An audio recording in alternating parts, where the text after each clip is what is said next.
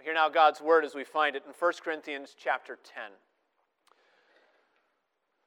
I do not want you to be unaware, brothers, that our fathers were all under the cloud, and all passed through the sea, and all were baptized into Moses in the cloud and in the sea, and all ate the same spiritual food, and all drank the same spiritual drink, for they drank from the spiritual rock that followed them, and the rock was Christ.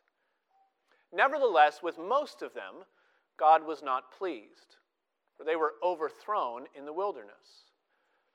Now, these things took place as examples for us, that we might not desire evil as they did.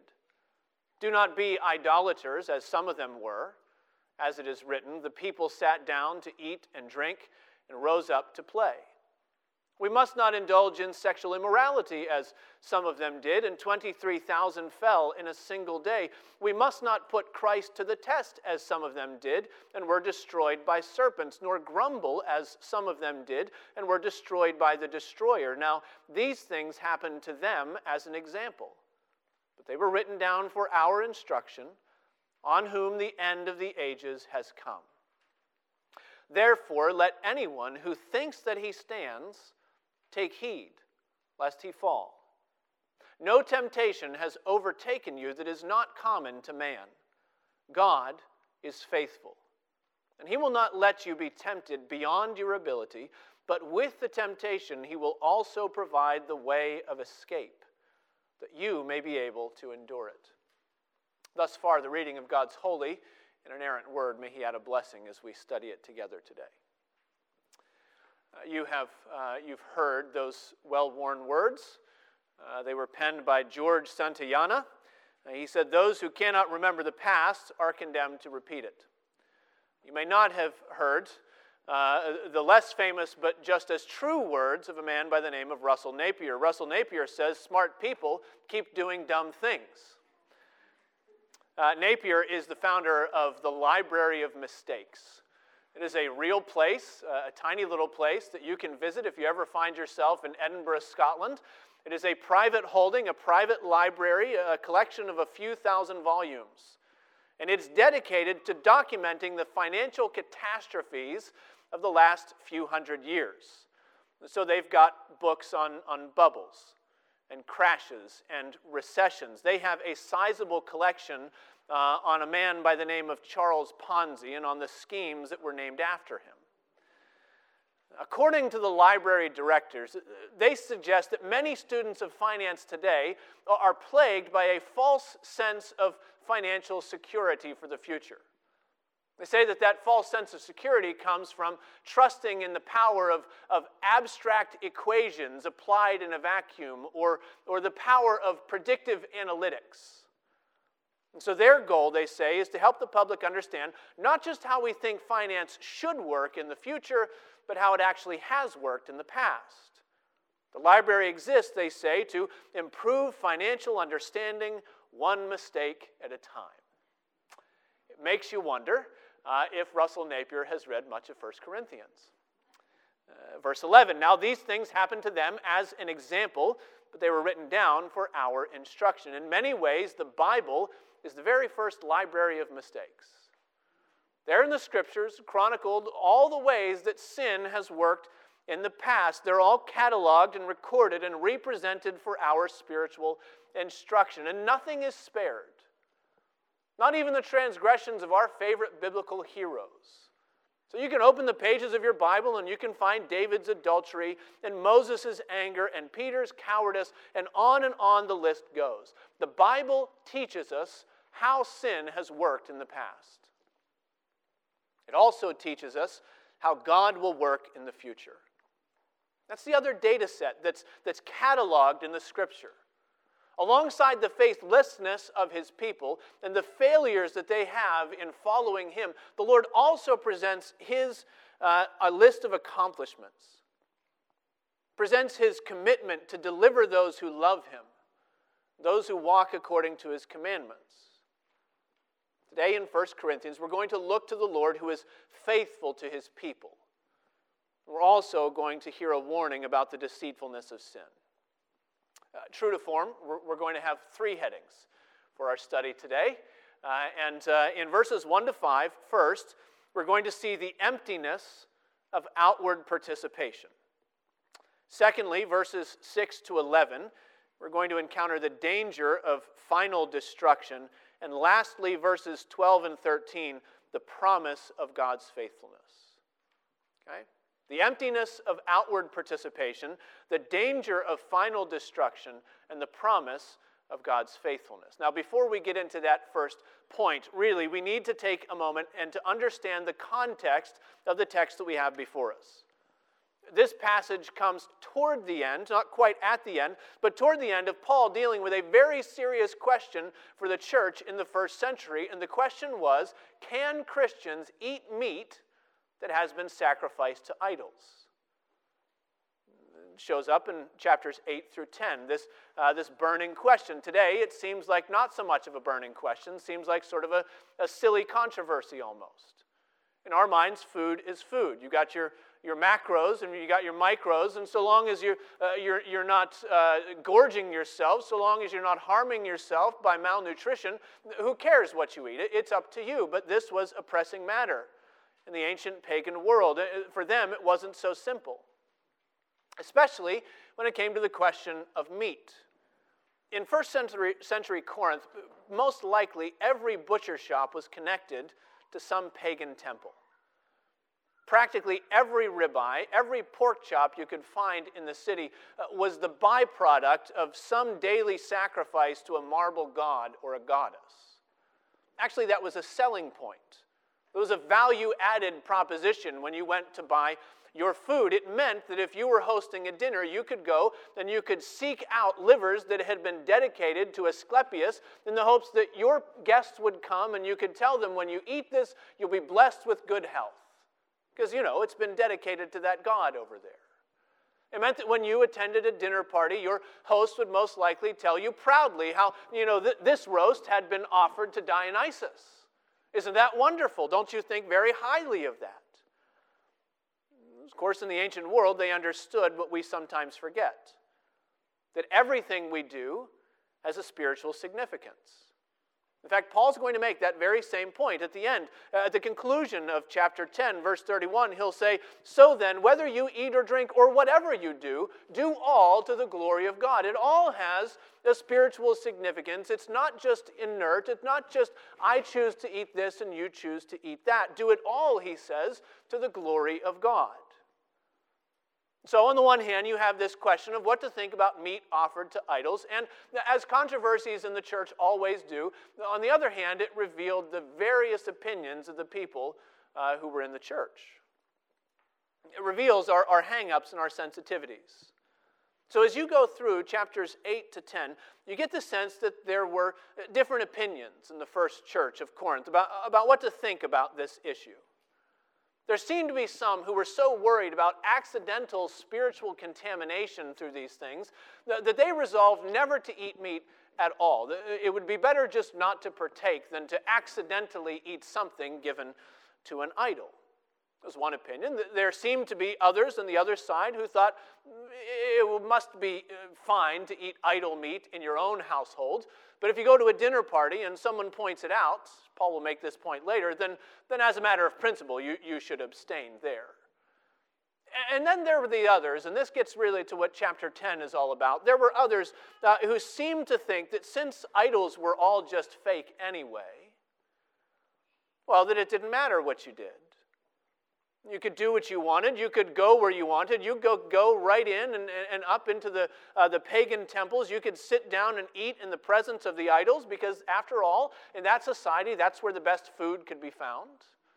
That's where the best conversation could be had. Most of all, that is where you could be seen as a fine and productive, upstanding member of society. It was a good thing to be seen there and to be there with the other people. You understand, this is all a very, very simplified version of what's happening in these chapters. Uh, but uh, Paul has already dealt with similarly divisive controversies in this letter. We spent the last several weeks in our New Testament reading, reading through 1 Corinthians chapters 5 through 7, where Paul is dealing with the issue of marriage and sexuality. And again, there are various opinions about what to think about that in the church in Corinth. And so, to some people, Paul had to say, actually, yes, it's good to be married.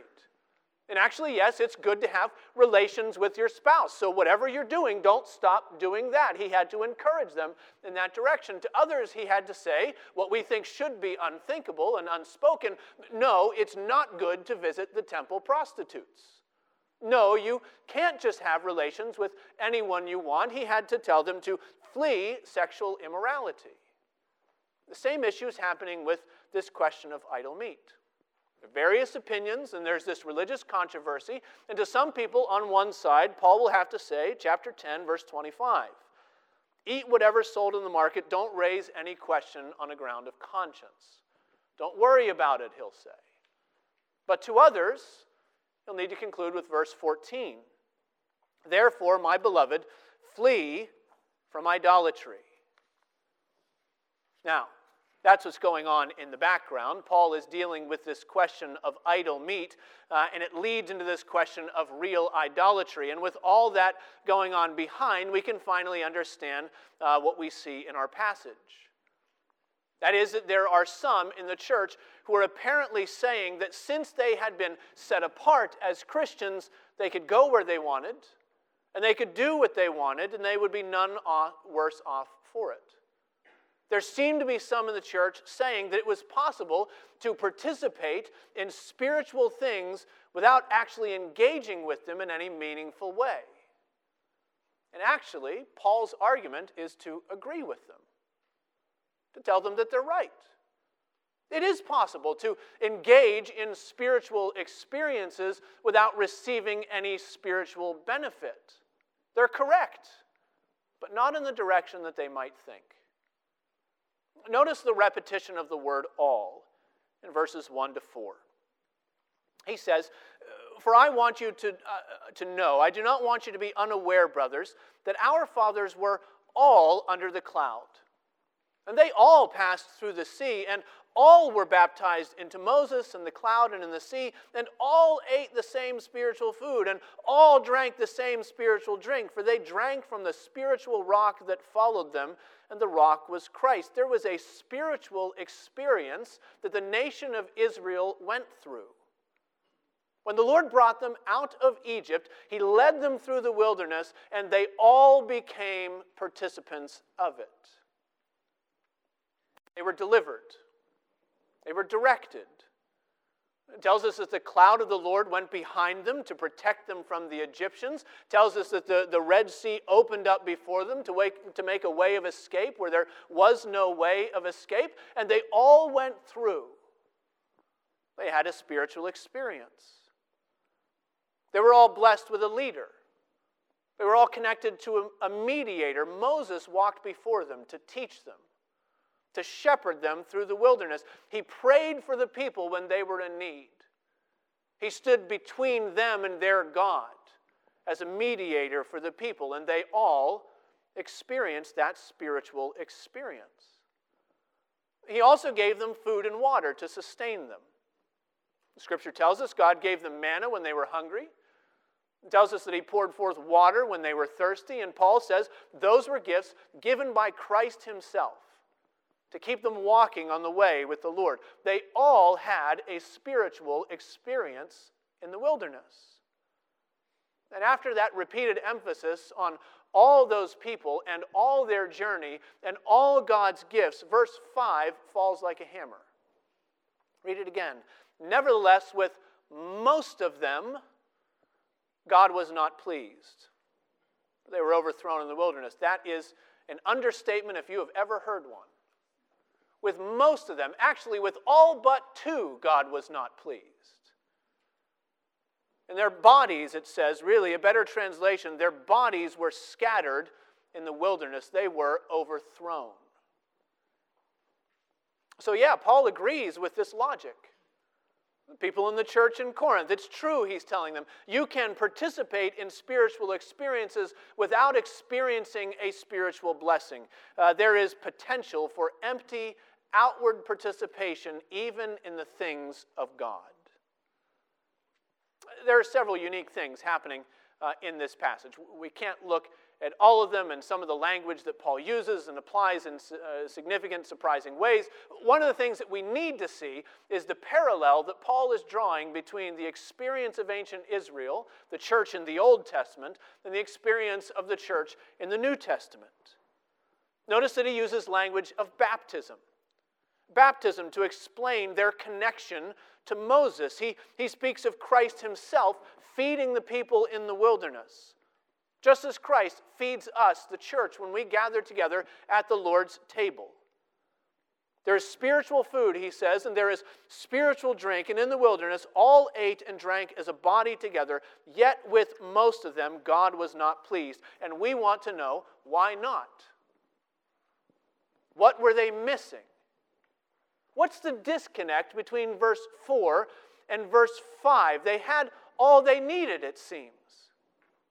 They received these outward blessings. They were called by God. They were guided by God. They received His gifts in the wilderness. So, why is it that they fell short? Why did only two, and not even Moses and Aaron? Why did only two receive the promised land as their inheritance? Well, we consider our options. You know, of course, there are always some who say that if God is displeased with his people, that reveals a problem with God. There are always uh, going to be unbelievers. You know the old nugget. They, they say that there goes that capricious, unpredictable God who can't be trusted. They say there goes that vengeful Old Testament God. There goes that God who's like that Katy Perry song, right? He's hot, he's cold, he's yes, he's no. He's blessing his people one moment, he's striking them down the next. And you can't trust a God like that. That's what some people will say, and believers will make that interpretation, but obviously we can't draw that conclusion.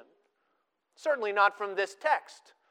Paul is not implying that there is unrighteousness in God. He's certainly not doing that. If he expects us to take him seriously down in verse 13 when he tells us God is faithful, the problem is not in God. Well, then, maybe the fact that the people didn't please him reveals that, that there was a problem with their experiences. Maybe they didn't have enough. Maybe they didn't have them in the right way. Maybe there was something wrong uh, with their ceremonies, the things that they offered to the Lord. Maybe they didn't read the instructions in the fine print. Maybe they missed a step or two. Maybe they weren't paying attention when Moses told them just how to cut their bulls and their rams and how to offer them up to the Lord. And maybe if they had learned how to jump through all the right hoops in all the right ways, well, then maybe they could have been pleasing to the Lord too. We can't draw that conclusion either. The focus in verses 1 to 4 is not on what they were doing, the focus is on what they were given. Not their ceremonies, but their blessings, the things that God gave them. God gave them multiplied blessings. They could no more produce the wrong kind of manna than they could make the Red Sea part in the wrong direction. The point is not that they were missing any outward experiences. They received perfect gifts from a perfect God to lead them through the wilderness, and they had all that they needed. And yet, with all their outward blessings, they still missed the mark. Why? What were they missing? The answer is faith. They had all they needed on the outside, but they were missing something from the inside. Faith from the heart. Faith as an internal orientation to trust God with all of their mind and all of their soul and, and all of their strength. They were missing the grace to believe that the Lord was doing something for them that they could not find anywhere else. They were missing faith that united them to the Lord from within. Faith that could make them content in the gifts that only He gives. That's what Hebrews tells us. Hebrews chapter 3 is a, a very long uh, parallel passage that I almost preached today instead of this one. I chose not to, but it also gives us the chronicle of the people in the wilderness and their rebellion and their failure to enter into the promised land. It's another point in the New Testament where it looks back on the, the experience of the Old Testament people uh, to teach us. Here was what was wrong, and here was where they went astray, and so don't do as they did. Well, Hebrews chapter 3 quotes Psalm 95, and there the Lord diagnoses the problem of his people. He says, They are a people who always go astray in their hearts. The problem was not the Lord, the problem was not his gifts, it was the fact that they had an internal issue. And then the conclusion of it all, Hebrews chapter 3, verse 19, the writer says, So we see that they were unable to enter because of unbelief. It's an internal issue. That's what the people were lacking. Not a compassionate God, not a faithful God, not the right outward ceremonies and experiences. They were lacking faith. And it leads us to understand that it's entirely possible, isn't it? It is entirely possible to participate in spiritual experiences outwardly while never participating with faith in the heart. And then we can press Paul's parallels to their logical conclusions. It is entirely possible to be baptized and yet never to be cleansed from your sins. It is entirely possible to say the right words and get through the session examination and eat and drink at the table and not to have any fellowship with the Lord Jesus Christ. It is entirely possible to be raised in a home where the gospel is taught and never to embrace the faith of your parents. It is entirely possible to visit churches and to sit in Sunday schools and to hear sermons and to see spiritual things and to be engaged with spiritual things and not to be any better off because of it. It's possible. It is possible to experience the emptiness of outward participation. Now, if all we have of the Lord is outward participation, we also need to be aware of the danger of final destruction, our second point today. Verse 6, Paul says, Now these things took place as examples for us, that we might not desire evil as they did. Here he begins to apply uh, the experience of Israel in the wilderness to the temptations that face the church in the age of the gospel. These things are examples for us, he says, and I think there are a few lessons that he wants us to learn. The first lesson is that sin is always a matter of the heart before it ever reaches into our hands. Verses 7 to 10. Paul is going to list four particular sins that seem to circle like vultures around the Israelites as they pass through the desert places. They seem to be always there, close at hand.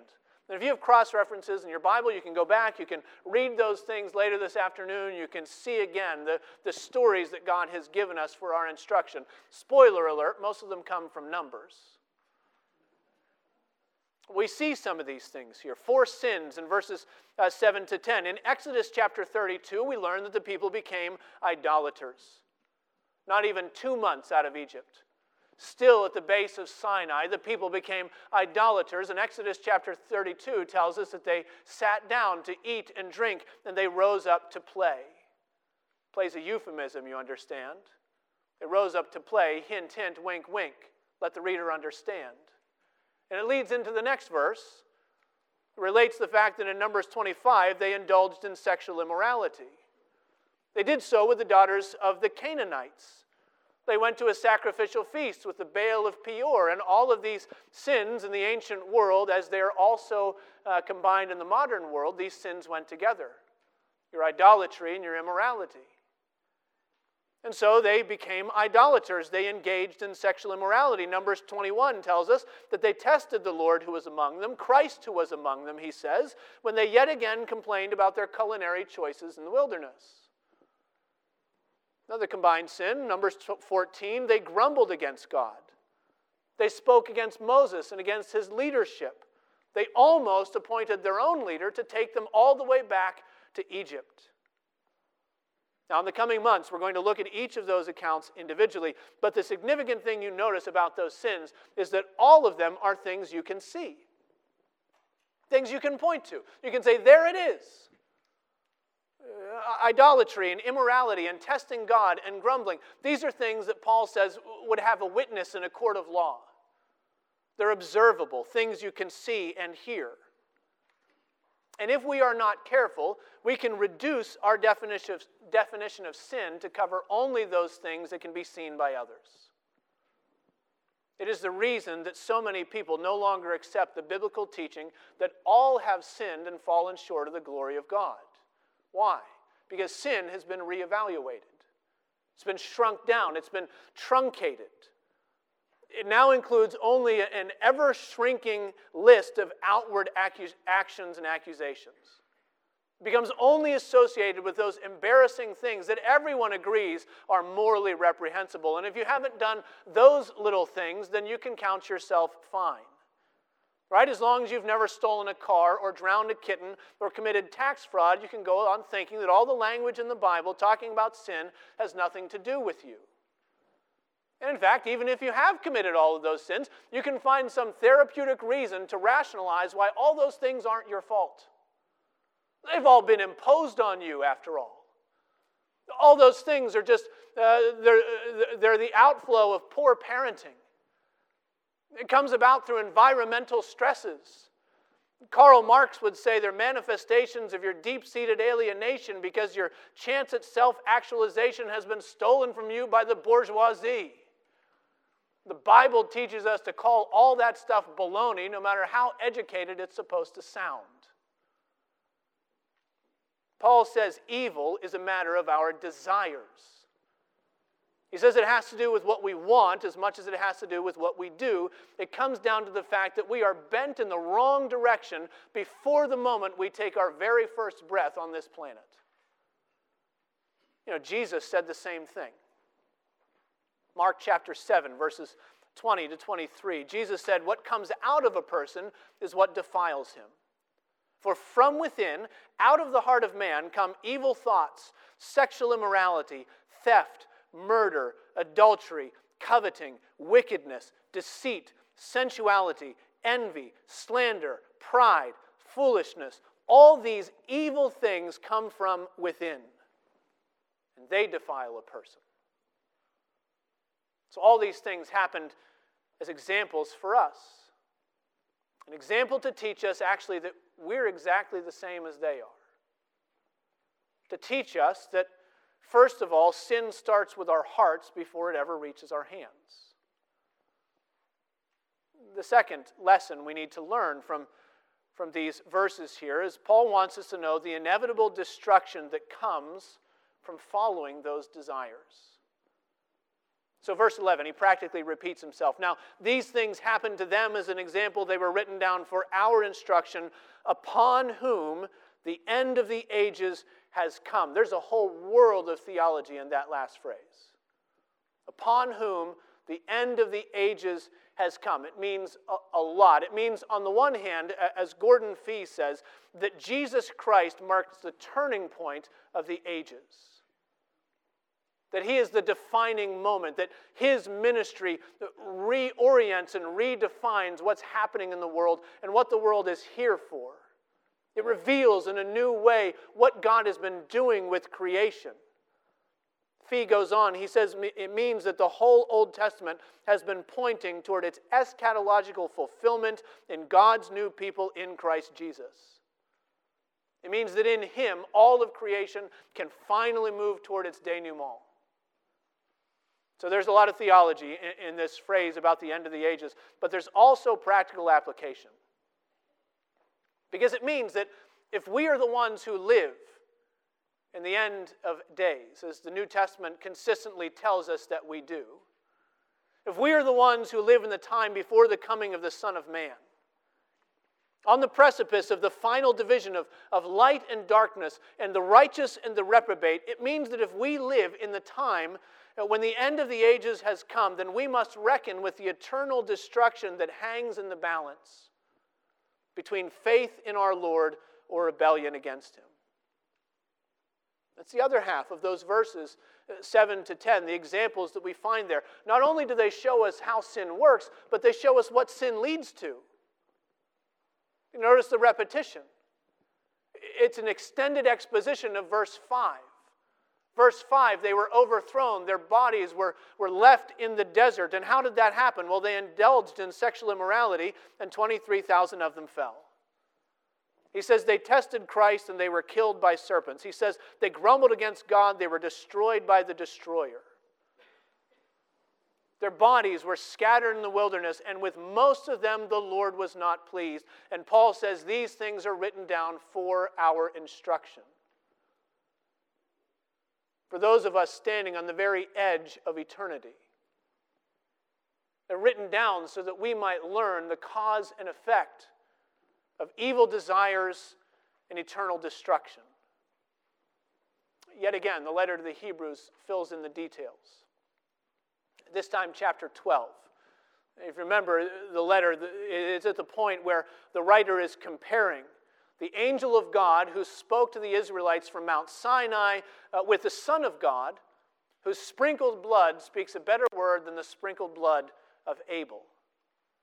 There's a comparison. In Hebrews chapter 12, verse 25, he says, See to it that you do not refuse him who is speaking. For if they did not escape when they refused him who warned them on earth, much less will we escape if we reject him who warns from heaven. Paul says we live at the end of the ages. He wants us to learn from Israel's example. He wants us to recognize that there is a possibility of empty outward participation so that we would know the danger of final destruction. But ultimately, so that we would trust in the promise of God's faithfulness. This is where he's leading us. Verse 12 Paul issues a call to be watchful. Verse 12 Therefore, let anyone who thinks that he stands take heed lest he fall. It's a reminder that, that Paul's warnings about sin and destruction, they're, they're not just for those atheists out there thumbing their nose in the direction of the church. They're also for those who are inside the church who have hung their spiritual hopes on the wrong pegs. Those inside the church who are trusting in themselves rather than in God. His warnings are for those inside the church who feel self satisfied with their spiritual blessings. It's for those inside the church who believe that their eternal future is secure because they themselves are strong enough to tie it down. It's for those inside the church who treat the Lord like he owes them something. In a past generation, a former century, this was known as the sin of carnal presumption. You find that in the Puritans very often. Carnal presumption. Carnal presumption is nothing more than false assurance of salvation. And it's a false assurance because it does not look to where true assurance can be found to the finished work of Jesus Christ for sinners. Carnal presumption does not trust in the strength of God's Spirit, who is able to help us in our weakness and our temptation. Instead, carnal presumption plunges straight into temptation, treats it as a little thing, treats it as something not to be thought highly of or thought much of. It presumes that, of course, we'll go on and, and, and, and stand up under this temptation. No need for, for prayer, no need for God's grace, no need for His guiding spirit. Carnal presumption assumes that sin can't touch us, or that if it does, you know, it probably won't matter very much for me.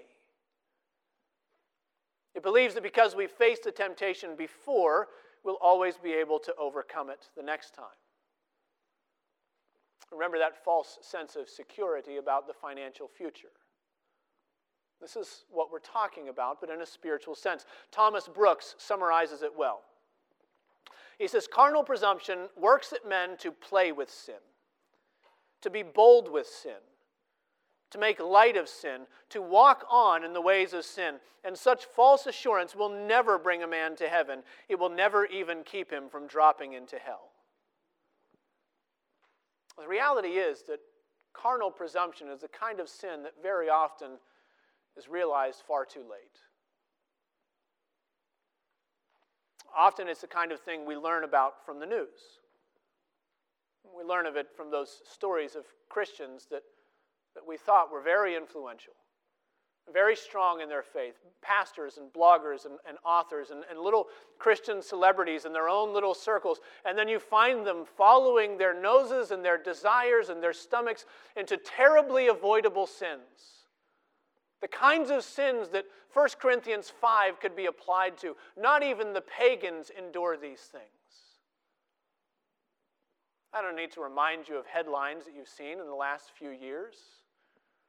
Christians whose books are probably on your shelves that you had to take them down and wonder, can I even read this anymore when you find out what's really going on in the lives of these people?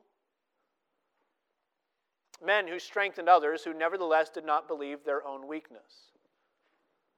Professing Christians who lurched into sin, not so much out of ignorance as they did out of arrogance. This is a lesson Paul wants us to learn from Israel. And if we've learned this lesson, he wants us to see the answer for our carnal presumption, for the spiritual pride that thinks that we can't be touched by those sorts of things. Verse 13. He says, No temptation has overtaken you that is not common to man. God is faithful, and he will not let you be tempted beyond your ability. In other words, he's telling us sin works the way sin always has worked. No temptation has overtaken you that is not common to man. You can look back through the annals of history, you can see it everywhere. You can open the pages of the Old Testament, you can see it in the pages of the New Testament. A sense in which we shouldn't be surprised when sin shows up. Temptation is always on the lookout for the unsuspecting. Sin always lurks in the places where it thinks it can't be seen. It loves to take advantage of any opportunity when your guard is down, when your patience is expired. Sin is utterly, hopelessly, almost laughably predictable. That's what he's telling us. No temptation has overtaken you that is not common to man. Sin always works the same way that it always has. But then again, so does God. God is faithful, he says. God is unchanging. He is the same yesterday, today, and forever. And he who makes promises always keeps them. He who sets standards always meets them. And he who provides a perfect sacrifice for sinners will not allow the blood of his son to be wasted. He says, Our God is faithful. He always welcomes those who cast themselves on His mercy. He's always waiting in the places where He promises to be found. He loves to display His strength in the lives of His children when their strength is spent and their human hopes have all but evaporated. Our God is utterly, hopefully, gloriously predictable. God is faithful. He says he will not allow you to be tempted beyond your ability, but with the temptation, he will also provide the way of escape that you may be able to endure it. You read those words and you imagine, how in the world could that be true? Because I felt temptation that surely felt like it was beyond my ability. How can you know this, Paul? Well, one thing, notice that what Paul's telling us is that God raises your ability to meet the challenge. It's true that you have been overcome by temptation. It's true that I have been as well. But somehow, somehow, when we get into the Christian life, we imagine that, that God's way of escape is to be done with the temptation altogether. What does it say? He will give you a way of escape that you may be able to endure it. We think that the Christian life is being free from temptation and, and free from the assaults of sin. No, the, the Christian life is an endurance race. Paul says in the passage just before this one, verse 24 Do you not know that in a race all the runners compete, but only one receives the prize?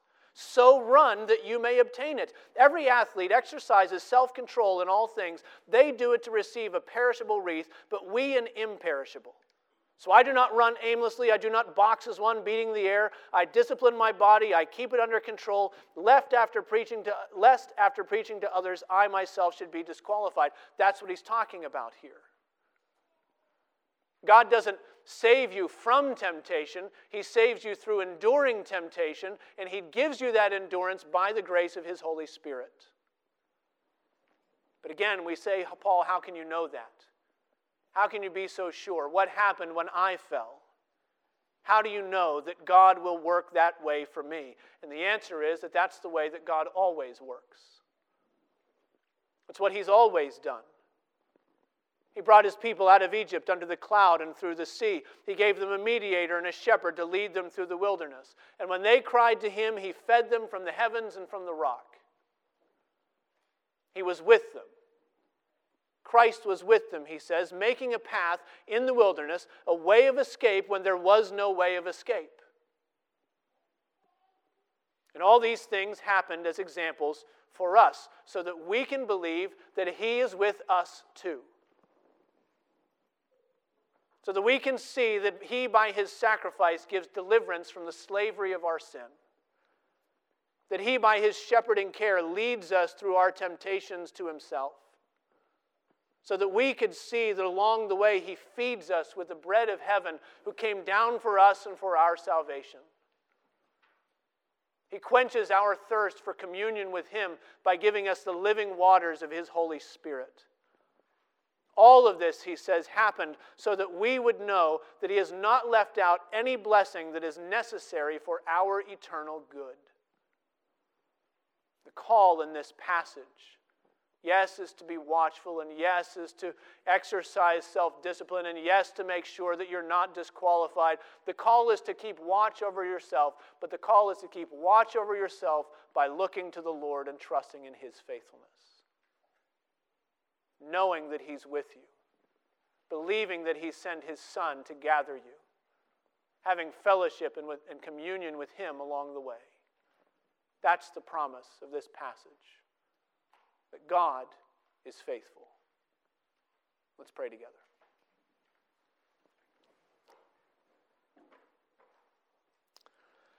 Oh, gracious Lord, we thank you for your word, and we pray that you would give us grace to believe it.